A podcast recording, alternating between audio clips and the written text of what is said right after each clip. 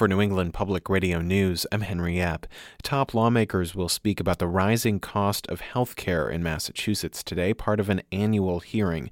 Numbers released by the state last month show that health care costs grew above the goal set by a 2012 law. I spoke to reporter Matt Murphy of the State House News Service.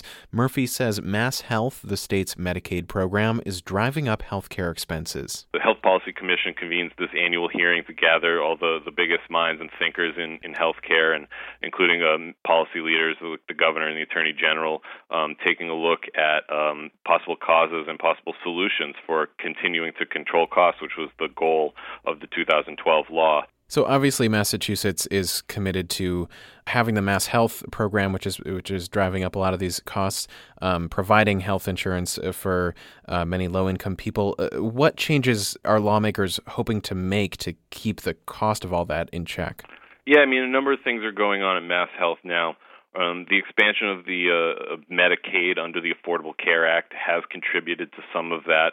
Um, over the past year, uh, an untold amount. It, it hasn't really been uh, firmly calculated, and it's difficult to assess. But people look at the problems with the connector last year, and the fact that the state had to put hundreds of thousands of people into Medicaid, at least for a short amount of time, uh, because the state's uh, Health Connector website wasn't working, and they couldn't enroll in in other plans as being a driver. Uh, the Baker administration is currently combing through the rolls and uh, weeding off people who should not be uh, in mass health. There are a lot of people um, over the years who have uh, either got on or uh, sometimes they've been enrolled in mass health, gotten private insurance, never came off the mass health rolls, which is contributing to costs. So these are some of the things they're looking at uh, as they also explore other ways to, to pay for care and manage uh, care for patients um, under, you know, different uh, contracts with providers to um, kind of coordinate better between their specialty doctors and their primary care doctors. Well, the House passed a supplemental budget last week um, to close out the last fiscal year. The Senate uh, could take that up this week. It's $360 million, um, and that includes some money for the Department of Children and Families, right, Matt?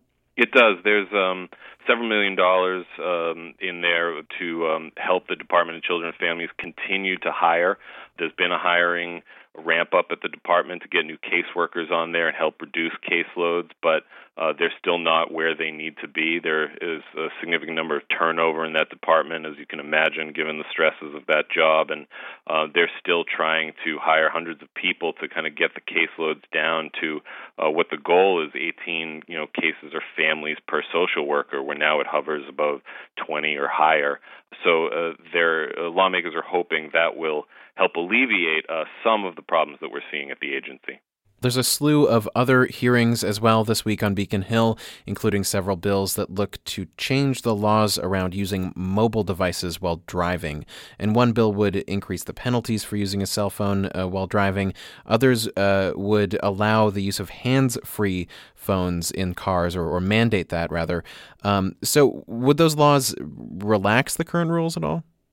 Uh, no, I mean, uh, some of these bills are looking to toughen some of these laws. Um, some people think that the efforts made um, the last time the legislature dealt with this didn't go far enough when they stopped short of requiring hands free. And some of the problem, especially from the point of view of the police, is that um, these things are difficult to enforce. When they passed the texting while driving ban and said you can no longer text while drive, but you can place a phone call, uh, police have a hard time determining uh, what exactly a, a driver is doing when they're holding or looking at the phone or touching it? Are they calling someone or are they texting?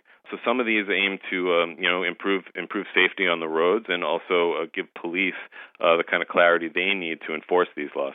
All right. Well, Matt Murphy, thanks so much for talking to me. Thank you.